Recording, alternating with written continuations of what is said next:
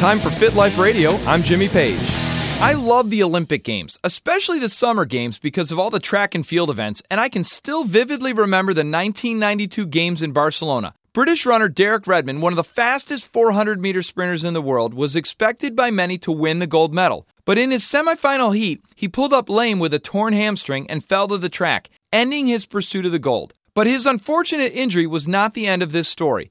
As he struggled to get up off the track and hobbled toward the finish line, his father made his way out of the stands and helped his son cross the line.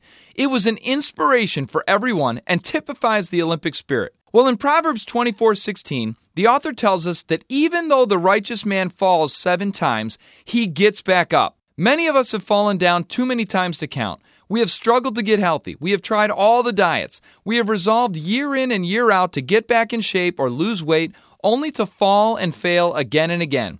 But here's the deal those that get back up, they win. No matter how many times you failed, it's time to get back up and finish. Oh, and let the Father help you along the way. Live a fit life. Come on, you can do this. This Fit Life radio segment is brought to you by the Fellowship of Christian Athletes. For more information, visit the website fcahealthandfitness.org.